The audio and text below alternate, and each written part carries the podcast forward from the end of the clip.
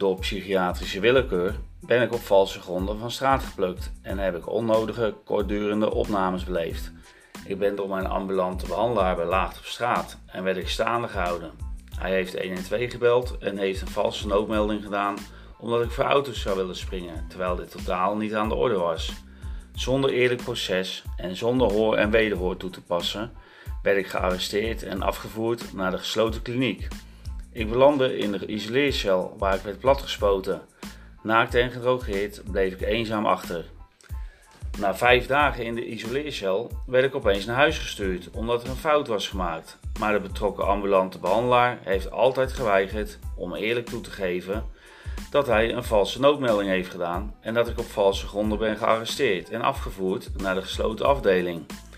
Het bleek kansloos te zijn om een klacht tegen hem in te dienen, waarbij psychiatrische patiënten nog nooit een rechtszaak hebben gewonnen van de psychiatrie. Diezelfde behandelaar kwam op mijn werk belagen. Ik moest met hem mee om beoordeeld te worden door een psychiater. Die middag werd ik weer op valse gronden gearresteerd en werd ik ten onrechte psychotisch verklaard.